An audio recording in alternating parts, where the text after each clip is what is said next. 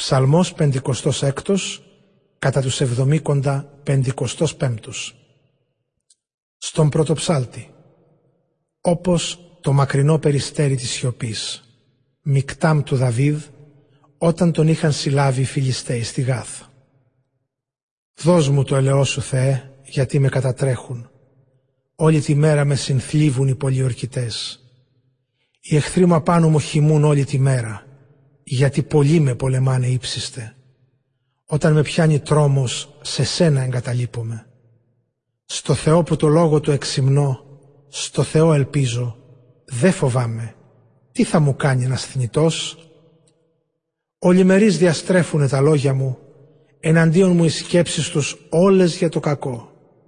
Κρύβονται, καιροφυλακτούν, κατασκοπεύουνε τα βήματά μου, τη ζωή μου επιβουλεύονται για αυτήν την ανομία τους πώς θα ξεφύγουν την οργή σου; Θεέ, ρίξε στο χώμα τους λαούς. Ξέρεις εσύ πόσες φορές πήρα το δρόμο της φυγής.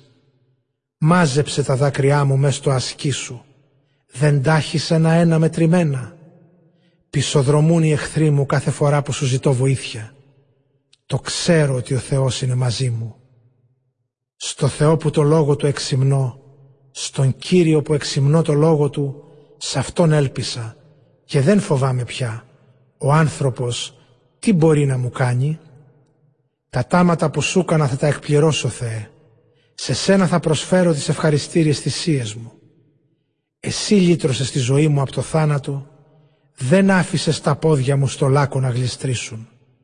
Για να μπορώ μπρος στο Θεό μου να πορεύομαι, μες στη ζωή στο φως,